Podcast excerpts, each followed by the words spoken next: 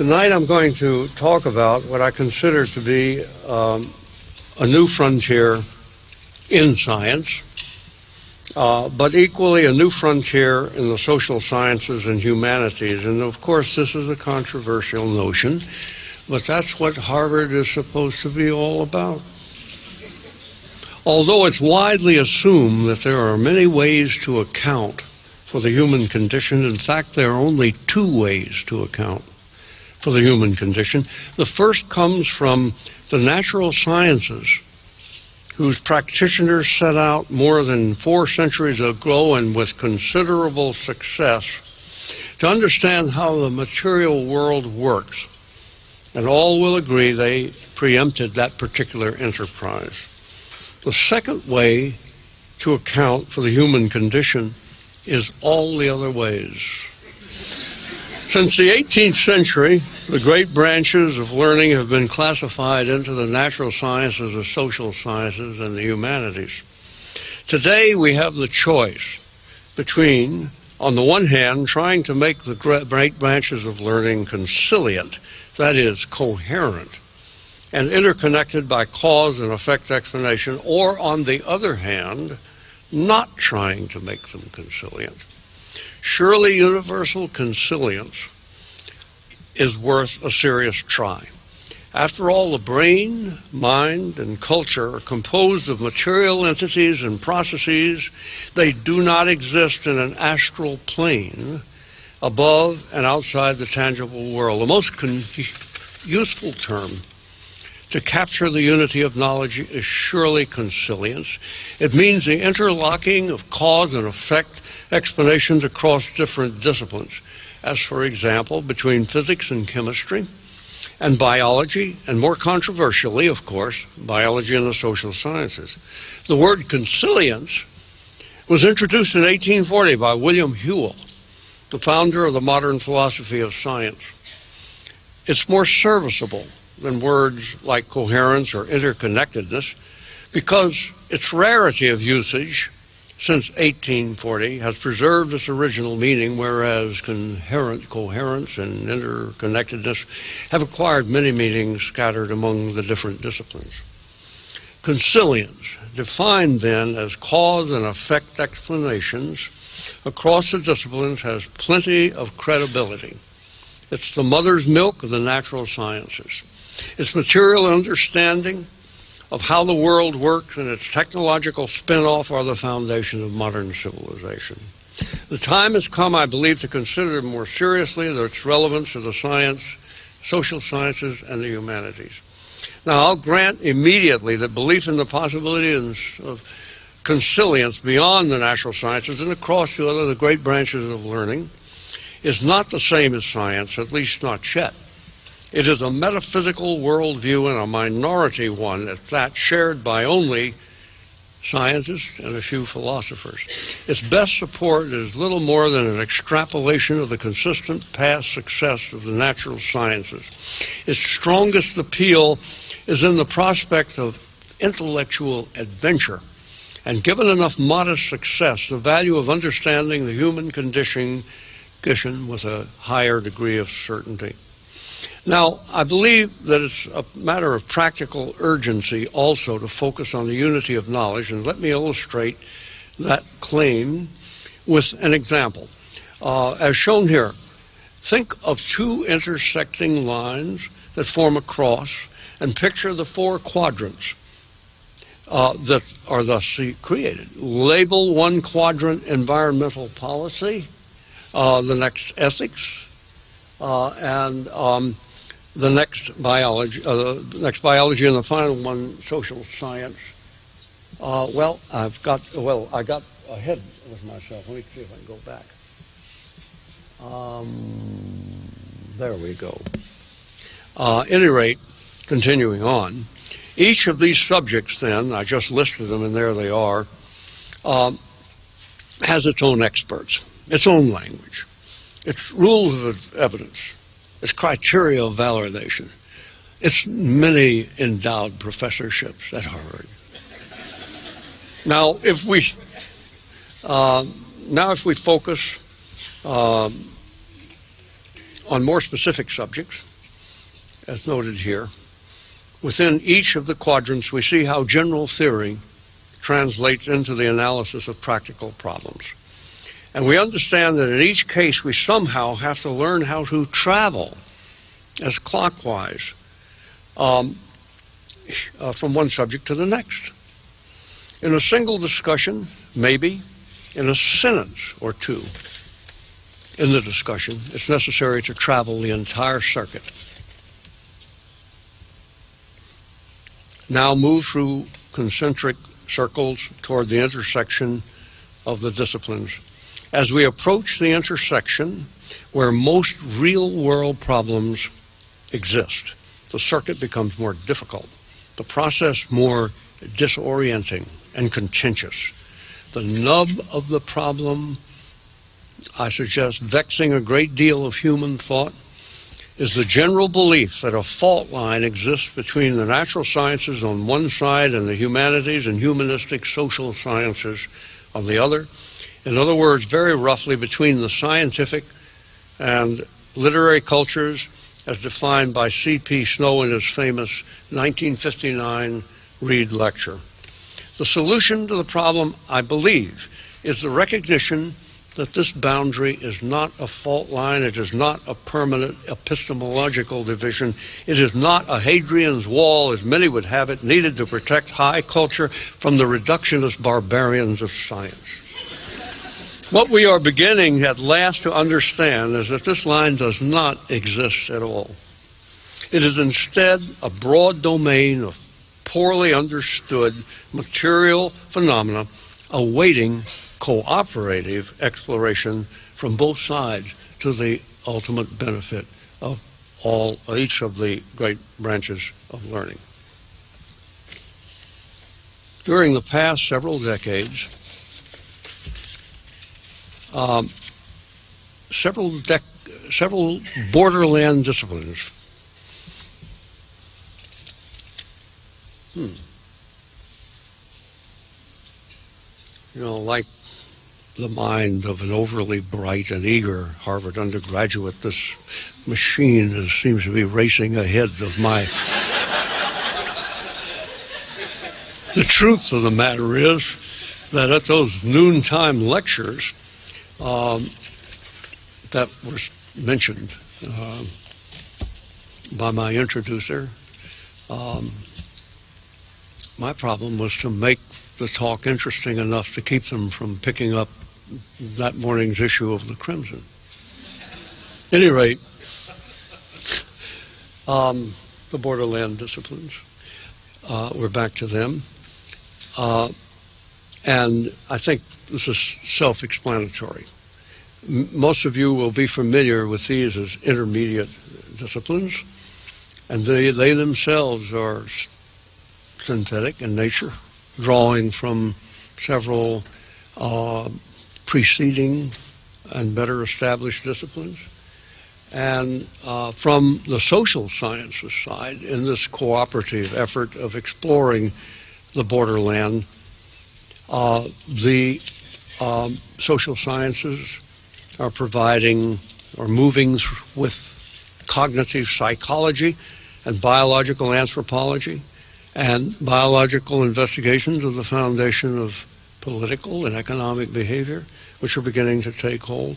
To an increasing degree, cognitive psychology and biological anthropology are becoming consilience, for example, with the four disciplines shown on this slide, and in fact they're anastomosing with them in cause and effect explanation. Other disciplines have begun a cautious entry, including even literary criticism, which is beginning to stir up troubles along the borderland in the home uh, uh, countries. Um, now, and these connections are strength strengthening very rapidly, uh, and um, as, as we saw, for example, in the race to uh, map the human, human genome, uh, there was, it was autocatalytic, and one ad, uh, advances uh, promoted still more rapid and and a, and, and a spray of other advances and so on. So let me then pass to the key question, why is this import, this conjunction among the great branches of learning important? Because it offers the prospect of characterizing human nature with greater objectivity and precision, an exactitude that is the key to human self-understanding. The intuitive grasp of human nature has been the substance of the creative arts. It's been the underpinning of the social sciences um, and of the um, a beckoning mystery to the natural sciences. To grasp human nature objectively, to explore it to its depths scientifically, and to grasp its ramifications would be to approach, if not at last attain, the grail of scholarship to fulfill the dreams of the enlightened, which failed and stumbled and failed so pitifully uh, before Romanticism and uh, the lack of sufficient evidence in the early eighteen hundreds. Now, rather than let the matter hang in the air rhetorically, I want to suggest a preliminary definition of human nature and then illustrate it with examples. Human nature is not the genes which prescribe it. It is not the cultural universals, such as the incest taboos and the rites of passage that are the products of human nature. Rather, human nature uh, is the epigenetic rules, the inherited regularities of mental development. These rules are the genetic biases and the way our senses perceive the world, the symbolic coding by which we represent the world, the options we open to ourselves, and the responses we find easiest and most rewarding to make, in ways that are beginning to come into focus at the physiological and even in a few cases the genetic level. The epigenetic rules alter the way we see and linguistically classify color. They cause us to evaluate the aesthetics of artistic design according to elementary abstract shapes and the degree of complexity in them. They lead us differentially to acquire certain fears and phobias concerning dangers in the environment, as from snakes and heights, to communicate with certain facial, facial expressions and forms of body language, to bond with infants, to bond conjugally, and so on across a wide range of categories in behavior and thought. Most are evidently ancient, dating back millions of years in mammalian ancestry, and others, like the stages of linguistic development, are uniquely human and probably only hundreds of thousands of years old. Let me now spell out um, the, uh, several of the examples that I, in fact, alluded to briefly. Um, when you take a Munsell array, as, as this is a standard color array, left to right uh, across different frequencies of light, uh, up and down or down to uh, up to down uh, in um, intensity, uh, then ask the native language speakers to place their color terms on the Munsell array. You know, what does azul, where does it fit? Where does scarlet fit? And so on. Uh, then you get this, a clustering on uh, certain parts of the Munsell array. And that clustering occurs in those areas uh, where uh, the Um, change of perception, as we ha have a uniform velocity of change in light, uh, the, uh, uh, the wavelength of the light, uh, then uh, where the perception speeds up uh, in, uh, in, in, in its uh, ability to judge it, uh, is uh, where people put the fewest, or more le most least likely to um, place uh, their term, and where it slows down, even though that is not really what's happening in the Munsell array as we see it in the visual cortex. Where it slows down uh, is um, where we place the color terms. This has been done with some twenty uh, in classic experiments with some twenty uh, languages, native language speakers. Um, interestingly enough, yes, interestingly enough, it has also been found, although this is an area that's in rapid uh, change, uh, you know, uh, in, in, in def definement, uh, defining uh, of, of uh, the analysis and so on. But I think what I'm about to tell you is generally true, that as terms are invented by cultures, going from culture to culture, Uh, comparing uh, cultures with different numbers of color terms, from those like the Dani of New Guinea with two terms to uh, those in the European cultures with eleven. There being eleven uh, terms which are inter, are translatable, that is interchangeable, one on one, one on many, or one on many, or many on one. Eleven that are translated like this along in all known color terminologies. Um, and this is the, uh, this is the um, consistent evolution that you can see by comparing one society after another. This is a skittery computer. At any rate, uh, one on, um, uh, by comparing cultures uh, with different numbers of terms, then we get this sequence. Two terms, it's black and white. Three, black, white, red. Four, then they have black, white, red, and green or yellow, and so on. Now, what's interesting about that is that there are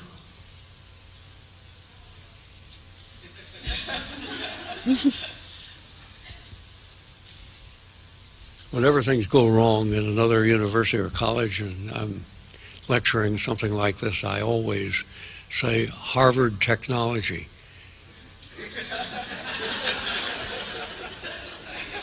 At any rate, um, well, at any rate, the point here is that um, there are two thousand thirty-six possible ways to uh, create a sequence with eleven terms, uh, with increasing numbers of terms in the set. But in fact, only twenty-two are actually followed, or close to twenty-two are followed. So there's something going on here that I don't think is yet fully understood. As a second example of epigenetic rules, consider the instinct to avoid incest. Its key element now, and this seems to be well documented, is the Westermarck effect, named after uh, Edward Westermarck, the Finnish anthropologist who discovered it more than a century ago. And it is simple. When two people live together in close domestic proximity during the first thirty months in the life of either one, both are desensitized. A switch is turned off. In other words, a circuit is blocked, desensitized to later close sexual attraction and bonding in the other person. The Westermarck effect has been well documented in anthropological studies, especially in, in Israel Kibbutzim and in the Simpua marriage systems of older China, although the genetic uh, prescription and the neurobiological mechanisms that underlie it uh, remain uh, unexplored to the most extent. What makes the human evidence the more convincing is that all of the non-human primates whose sexual behavior has been closely studied also display the Westermarck effect. It therefore seems probable that the trait, and that's different from what's used by most other animals uh, in avoiding incest, a different mechanism, and in plants, of course, as well. Uh, what, um, it seems probable that this is a trait that was in the human ancestral line millions of years before the origin of our own species. And of course, without going into detail, the existence of the Westermarck effect uh, runs directly counter to the more widely known and romantic and exciting uh, Freudian theory of incest avoidance, which, being failed, a failed hypothesis, uh, will receive no more attention tonight from me. In another wholly different realm, consider the basis of aesthetic judgment. Neurobiological monitoring, in particular measurements of the damping, pardon me, of the alpha wave, that is uh, damping of, that is uh, damping of the alpha wave, pardon me, uh, is a measure of the um, calming of the the total uh, brain system. Measurements of damping of alpha wave during presenta presentations of abstract designs, as shown here. Um, have shown that the brain is most aroused by patterns in which there is roughly a twenty percent redundancy of elements. Or put very roughly, the amount of complexity found in a simple maze or two turns of a logarithmic spiral or in an asymmetric cross. And uh, of these three arbitrarily chosen designs for left to right increasing complexity, You're, you are most aroused, whether you will admit it or not, or know it or not, by the one in the middle.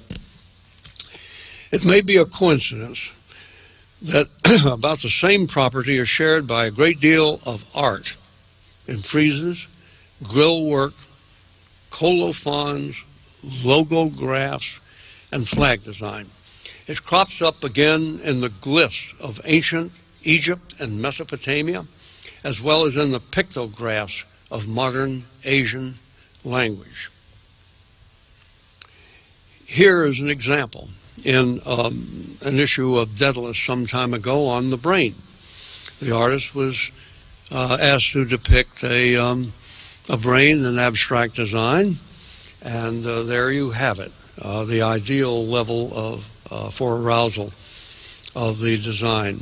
But this is just one of many, many Uh, examples. Here we have standard Japanese print uh, and, and uh, ideograms, which show the same principle. And uh, here is uh, how art is, has been drawn so brilliantly uh, in the history of Japanese writing. This is the Raisho style of Japanese calligraphy. This is a seventeenth century example, illustrating um, the art form uh, used to give a stern and commanding appearance, the impressions of strength, usually used for plaques and back covers, and if I'm not stretching things too far, likely I may be.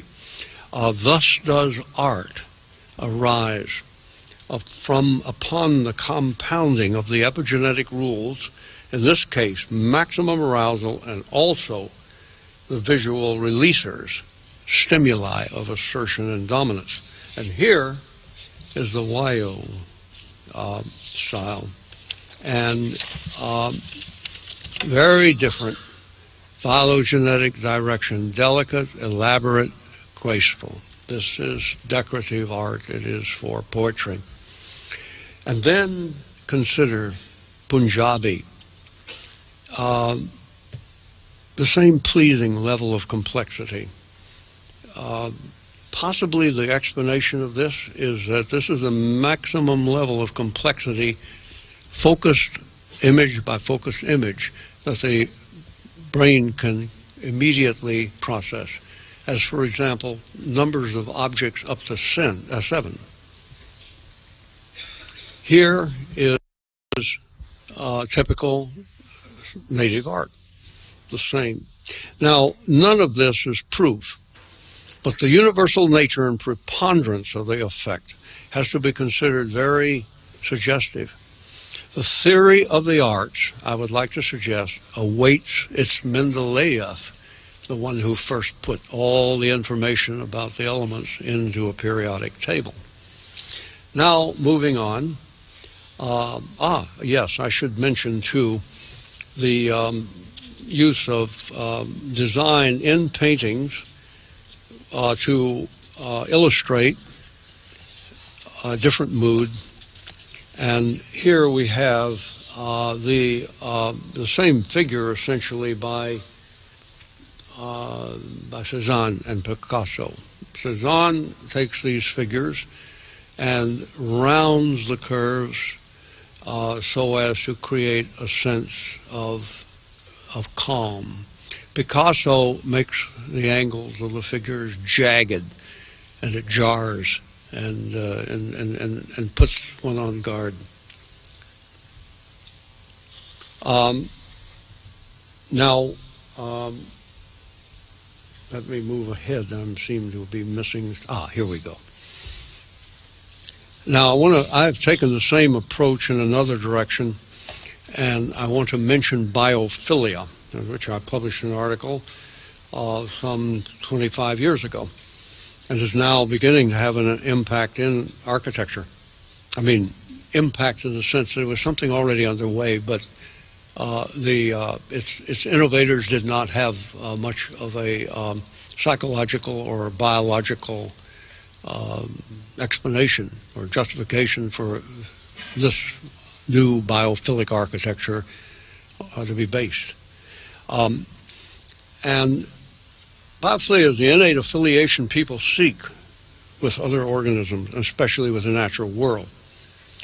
After my book, uh, particularly trying, uh, you know, showing that there may very well be this evolutionary and neurobiological basis, uh, studies have been made, and uh, the subject is now um, quite strong as a discipline. Um, And studies, for example, have shown that given complete freedom to choose the setting of their homes or offices, people gravitate toward an environment that combines three features: intuitively understood by landscape artists, architects, and real estate entrepreneurs, and nicely illustrated by this office setting designed for the Deere Company headquarters in Moline, Illinois. People want to be on a height looking down. They prefer open savanna-like terrain with scattered trees and copses. They want to be near a body of water, such as a river or lake. Even if all those elements are purely aesthetic and not functional, they will pay an enormous price to have this view. And uh, in cross-cutting manner, they want a retreat in which to live and a prospect of fruitful terrain in which to forage. And the prospect they like best of all is savanna and large animals scattered through it, either as sculpture or real animals. They want trees, believe it or not. It's test out cross-culturally. They want trees with low, nearly horizontal branches. Now, if you will allow me to take a deep breath and then plunge where you may not wish to follow, people want to be in the environments in which our species evolved over millions of years, that is, hidden in a copse or against a rock wall, looking over savanna and traditional woodland at acacias and similar dominant trees of the African environment. And why not? Why would that be thought foolish? All mobile animal species, all of them, have a powerful, often sophisticated, inborn program guide for habitat selection. So why not human beings? Why should it not remain in our brains uh, when, um, even when it no longer has quite that survival value? Uh, moving on then to yet another subject, erotic aesthetics. Now this is the kind of, uh, I have to come back, my slides got a little scrambled here. But we'll get there, I hope. No, we will not.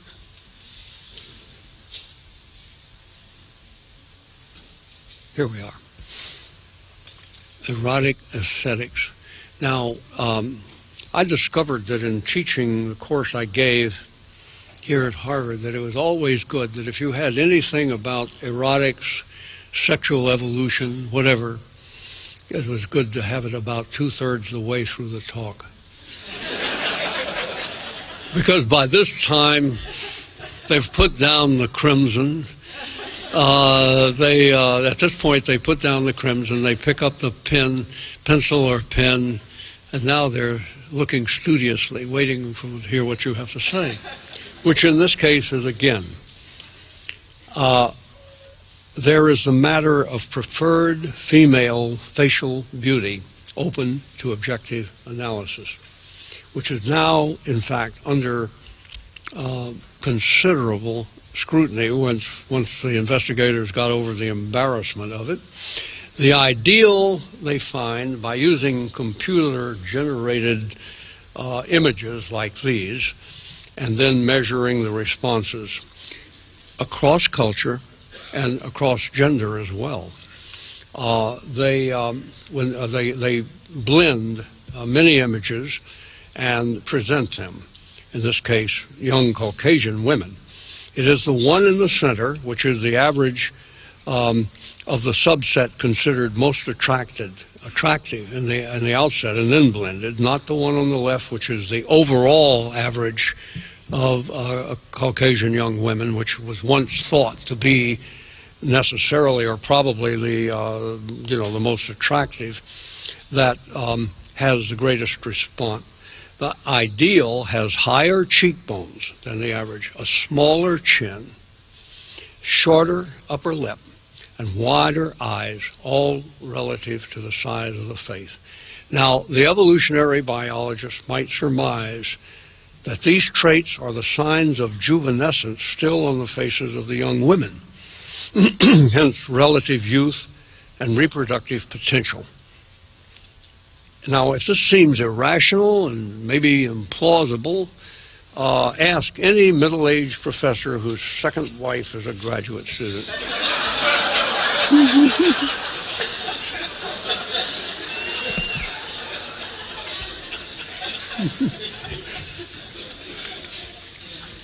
um, okay, I mean to say that um, pardon me, um, the point that we are approaching in these studies is that genetic evolution and cultural evolution are closely interwoven. We're only beginning to obtain a glimmer of the nature of this complex process, but we know it exists. It awaits our analysis in that borderland I mentioned earlier. We know that cultural evolution is shaped substantially by biology, and that biological evolution of the brain, especially the neocortex, has occurred in a social context. But the principles and the details are the great challenge in the emerging borderland disciplines. In my opinion, gene-culture coevolution, represented here as a cycle, is the central problem of the social sciences and much of the humanities, and it is one of the great remaining problems of the natural sciences. Solving it is the obvious means by which the branches of learning can be foundationally um, united. Now, in closing, let me acknowledge that some critics, no, many critics, have said, and they will continue to say, that whether the conception is correct or not, the program is impossible. The major gaps that traverse in the borderland between the natural sciences on one side and the social sciences and humanity on the other, that's genes to brain and brain to culture, they're, they're just too wide and complex for us to master. Uh, there exists, furthermore, in this view, uh, emergent properties that can never be reduced. Perhaps, perhaps the, uh, the, the critics continue. They even represent fundamentally different epistemologies. I think we can lay that to rest. My answer to radical anti-reductionism is that, quite the contrary, the first steps are being taken. Now, in interest of time, I'm not going to spell out these case, cases, but I will just um, simply... Well, I can't get back to them anyway. Uh, I'll simply mention examples such as the reeler, uh, in um, the realer mutants, worked out in uh, mice down to the uh, level of uh, the biochemical control of the mutant effect on the behavior, to what's more interesting perhaps, uh, which is the um, uh, uh, examples such as um, the control of um, repetitive behavior in the circuit that runs from the basal nuclei of the brain through the thalamus, the staging area, uh, to the frontal cortex, where the information comes is organized in the, uh, concerning that circuit, and uh, and it also feeds back in a way of modulating the circuit, the speed of the circuit and the intensity of it, and that this circuit Uh, appears to be very much um, a uh, process, part of the process of rhythmic behavior, of speech, of movement, uh, and um, can be uh, fixated upon, or it can be exaggerated, it can be uh, loosened. When it's exaggerated, then it leads to the condition of uh, O C D, obsessive compulsive behavior, which is the reason why it's been pinpointed as a subject for Uh, just this kind of phenomena, the neurobiological basis of uh, what can quickly develop into complex human behavior. Um, and of course, I think most of you are familiar with the rapidity with which brain scanning uh, has advanced, to the, and the, and the um, resolution of uh, M R I uh, imaging, motion imagery, Uh, to uh, map activities down to relatively small areas of the brain during uh, processes of response and rational reaction uh, and um, activity. And now, finally then, to summarize, and I'm trying to leave a little bit of time open for questions, remarks, epithets,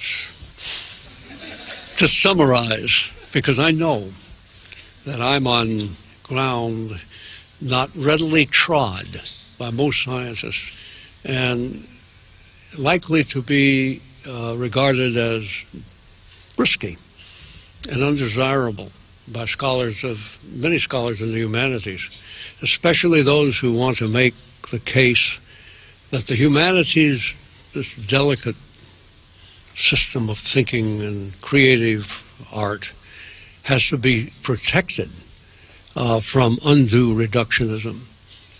I know that's the case, but I am, I'm going to argue that it will be strengthened by this approach if we can meet on the borderland and reinforce one another's reasoning that we should recognize that the humanities and the social sciences provide the problems for uh, the, uh, many of the problems for the biological scientists to investigate and help solve, and that the integrated knowledge that comes from approach from the two directions will strengthen the foundations of both, of all of the uh, three great branches of, um, of learning.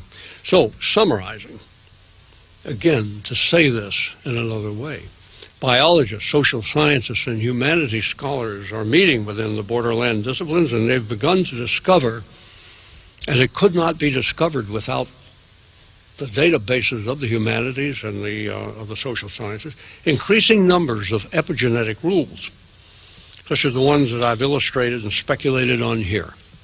Many more rules and their biological processes, I am confident, will come to light as scholars shift their focus to search for them, these phenomena, explicitly. One remembers major advances in biology that start, as for example, with hormones. That's to take an example, is hormones. One hormone is discovered, and this is a great revelation, but then the objection might be made, okay, you found one, but why is it important? It may be the only one. And then, of course, you find one, people look for another, and then it starts exponentiating. And before long, you have an entire discipline and a whole new understanding of how a complex system works. I'm real. I'm very aware of the conception of the biological foundation of complex social and and, and, and cultural structures does run, run against the grain for a lot of scholars. They object that too few uh, such irregularities are likely to be found to make the case solid.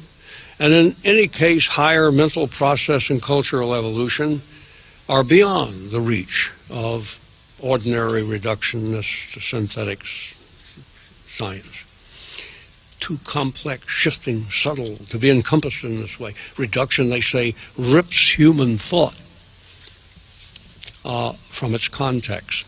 It is vivisectional, and it bleeds away the artist's true intended meaning. It melts the Inca gold of the humanities. Yet, the value of the Consilience program, or renewal of the Enlightenment agenda, no less, if you wish, is that at long last we appear to have acquired the means either to establish the truth of the fundamental unity of knowledge or to discard the idea. I'm willing to accept personally either one. Um, I think we're going to establish it. The great branches of learning seem destined to join in this way, and if so, it will be a historic event that happens only once. But of course, be careful. Surprises, even shocking surprises, may occur. So, what will be the outcome? Human nature is such that we will probably know for sure very soon. That prospect is what makes future scholarship that connects the great branches of learning, the natural sciences, the social sciences, and the humanities, so very exciting and worthwhile. Thank you. Thank you very much for your lecture. Um, I was wondering if you could maybe comment a bit on what what new insights you may have now into uh, consilience, in the sense of you're now a novelist. You have now kind of uh, put yourself, you've been considered as a, a natural scientist, a biologist for so long, and now you are making uh, a jump to kind of enter into the world of the more artful, the less analytical, and maybe if your views on consilience have changed in that process or, or not. Well, personally, uh, I, um, I've gone into fiction one time only. Uh, and uh, so far I haven't been killed for it, but I, I really wanted to write that one novel for a number of reasons I'll, I won't go into now, but obviously one of them was uh, to, uh, uh, to not so much to further this type of scholarship, but to uh, promote, particularly in the southeastern United States, which desperately needs a better environmental ethic, by example, of a story, uh, how to go about it and how it will benefit.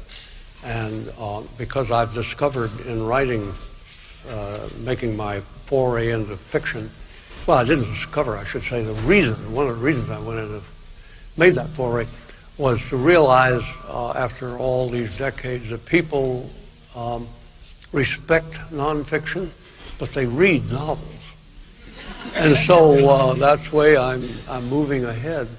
And I'm using what I like to call uh, the Billy Sunday strategy of promoting conservation. You know, I've written, done research, developed a theory, uh, written one uh, Uh, one uh, uh, book after another, uh, nonfiction on, on the, the science of the conservation, what we need to do, what will happen if we don't.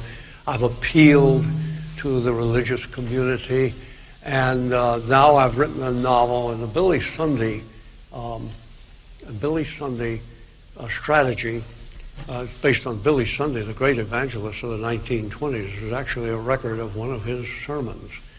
And uh, just for your amusement, I'm pretty good at imitating Southern dialect, so um, being a Southerner. Uh, so I'm going to, just for your amusement, I'm going to um, take a little piece of that sermon and then just think, instead of sin, uh, think extinction, about I'm against extinction. So it's, Billy Sunday says, I'm against sin. I'm going to face him until I can't move my arm no more. And when I can't move my arm no more, I'm going to bite it. And when all my teeth fall out, I'm going to gum it. So, uh, uh, so that's, thank you. Actually, I, I, I get short on cash. I think I could get on the circuit in the South and make, make some fair money. Well, at any rate, uh, the point is uh, about this is that we simply, uh, in the university, maybe this is not quite what you were driving at, what you were driving at was in, u in the university curriculum, the college liberal arts curriculums, um, we really have to start rethinking what the subject matter is and how we dice it uh, up. Because uh, we really, uh, the, the traditional disciplines taught uh, in, you know, in a relatively narrow vertical way will always be necessary. I mean, you've got to develop the intellectual tools and skills by deep probing uh, in single discipline. But we're going to have to develop new subjects, new disciplines, and new ways of teaching them. And I see, I think that's what the Consilience effort will help direct us to. It certainly is going to be a more interesting way to learn uh, once we do think, you know, get into subjects like human nature and how the world is populated by animals and plants and wonderful things like that. Uh, thank you very much for your, for your talk. Um, I recently read this book here, Life is a Miracle. It's written by the American agronomist Wendell Berry, and he devotes a good amount of the book uh, to uh, a, a rebuttal of your book, Consilience. Who is this? Wendell Berry is his oh, name. Oh, I know Wendell. Yeah, go ahead.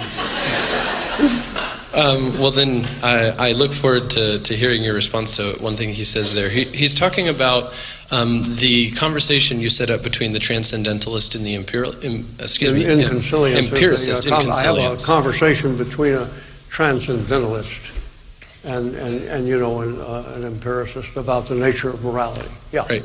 Okay. And uh, empiricism, the empiricist concedes, he's quoting you, is bloodless. People need the poetry of affirmation. It would be a sorry day if we abandoned our venerated sacred traditions. Call upon priests and ministers and rabbis to bless civil ceremony. Wait a minute, start again. I'm, I'm having trouble hearing this. Sorry, how about that? Yeah. Empiricism, the empiricist concedes, is bloodless. People need the poetry of affirmation. It would be a sorry day if we abandoned our venerated sacred traditions. It would be a tragic misreading of history to expunge under God from the American Pledge of Allegiance. Call upon priests and ministers and rabbis to bless civil ceremony with prayer. All this, Mister Wilson calls, quote, the presence of poetry. And he continues quoting you. Sorry, it's just one more sentence. Mm-hmm. But to share reverence, the empiricist continues hopefully, is not to surrender the precious self. A language can hardly endure this sort of abuse. It is impossible to tell what Mister Wilson may mean by, quote, share reverence, but to feel reverence, to be reverent, is exactly to surrender the precious self and is nothing more. So okay. my, my question to you is, how do I respond? Yeah, basically, okay. but, but specifically, uh, specifically yeah. in the context of being a conservationist or yeah. having obviously a reverence or even just being a yeah. friend, how can you do that? Okay, without... well, let me say right away, Wendell Berry uh, and I are certainly one in terms of conservation, you know, and of uh, physical uh, world and also of conservation of nature. Uh, but... Um, His, his response is um, typical of the kind that I mentioned earlier about a view of science as being uh, a, a kind of uh, robotic, uh, laser-focused way of looking at the world that attempts to shear away all emotion, strip it of meaning and feeling. Uh, but that's a major misunderstanding of how scientists work and also of the uses to which they just, uh, what they have discovered can be put. And uh, I remember once uh, when uh, I was at dinner, I'm just adding this on because there, I've, I've heard a similar kind of approach. Um, dinner uh, several years ago uh, when um, the um, our, our our previous president was excoriating the humanists uh, on saying, you know, you people have got to, um, you've got to get uh, shape up because you know you need to be analytic and objective and and exact the way the sciences are if you want to have the humanities really, um, a really, uh, uh, uh, a really uh, appreciated. Uh, um, and so what I did, I, I, I think I brought him to a halt by what I'm going to say to you and the, and the Wendell Berry. Scientists and, and, and creative artists think the same when they start working. The ideal scientist thinks like a poet, works like a bookkeeper, and if they have a full quiver, uh, writes like a journalist. But most scientists have deep emotions about the work they do. They're, what motivates them is the, the joy of discovery. Uh, the lure of the unknown, the authentic unknown, you know, real discovery of real things. And that comes into the range, when it comes into the range of, of the brain, how the brain works, the mind, what is the mind, which is the mystery of mysteries, what Darwin once called the citadel that can never be taken by direct assault. And he was right, it has to be taken by many approaches searching for particular breaches that can be made. Um, then uh, science becomes a highly romantic activity, and it does not detract in any way as it proceeds from the power of emotions, all the emotions from reverence to exaltation uh, to anticipation to deep satisfaction that um, one finds, we presume one finds, um, even if one is limited to humanities and, and traditional religious belief. But there's another thing wrong with Wendell Berry's argument. I mean, aside from the fact he's got us wrong. And that is um, that he wants us all to go back to the farm. He doesn't. Okay, explain me, correct me. I thought he did. What does he want? What does he want? Does he want to stop science from messing around with uh, human behavior, or what? Um, well, just to your point of going back to the farm, he wants cities to stop existing in a way that is not sustainable. Yeah, okay. So whether that necessitates people returning to other areas may very well be, but his point is not necessarily that being on a farm is categorically bad. Okay. So I think you're mischaracterizing. All right. Oh, well, let's, let's invite uh, Wendell Berry to Harvard, but not as a Prela lecturer.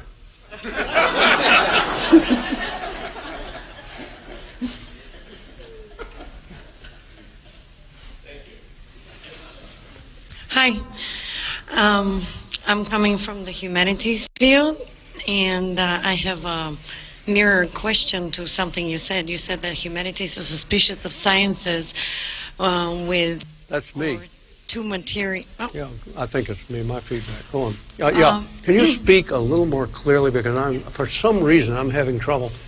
I have hearing aid, but I'm, I'm having what trouble. I, um, so you mentioned that um, humanities may be suspicious of science and its approaches as reductionistic, too material, matter focused, um, but um, that very well may be and is probably true, but also on the flip side, um, I believe that um, honorable representatives of science probably just as deeply misunderstand the quest for ep epistemology in the humanities, where literature becomes some kind of a leisurely activity, um, spirituality or theology becomes some kind of a made-up thing.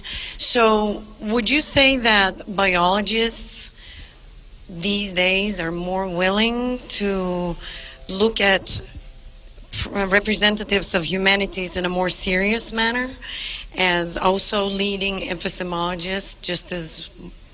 I'm not sure I understand the question, but it's Uh, is it, are you saying uh, biology? You mentioned that the scientist can be a poet. Poet.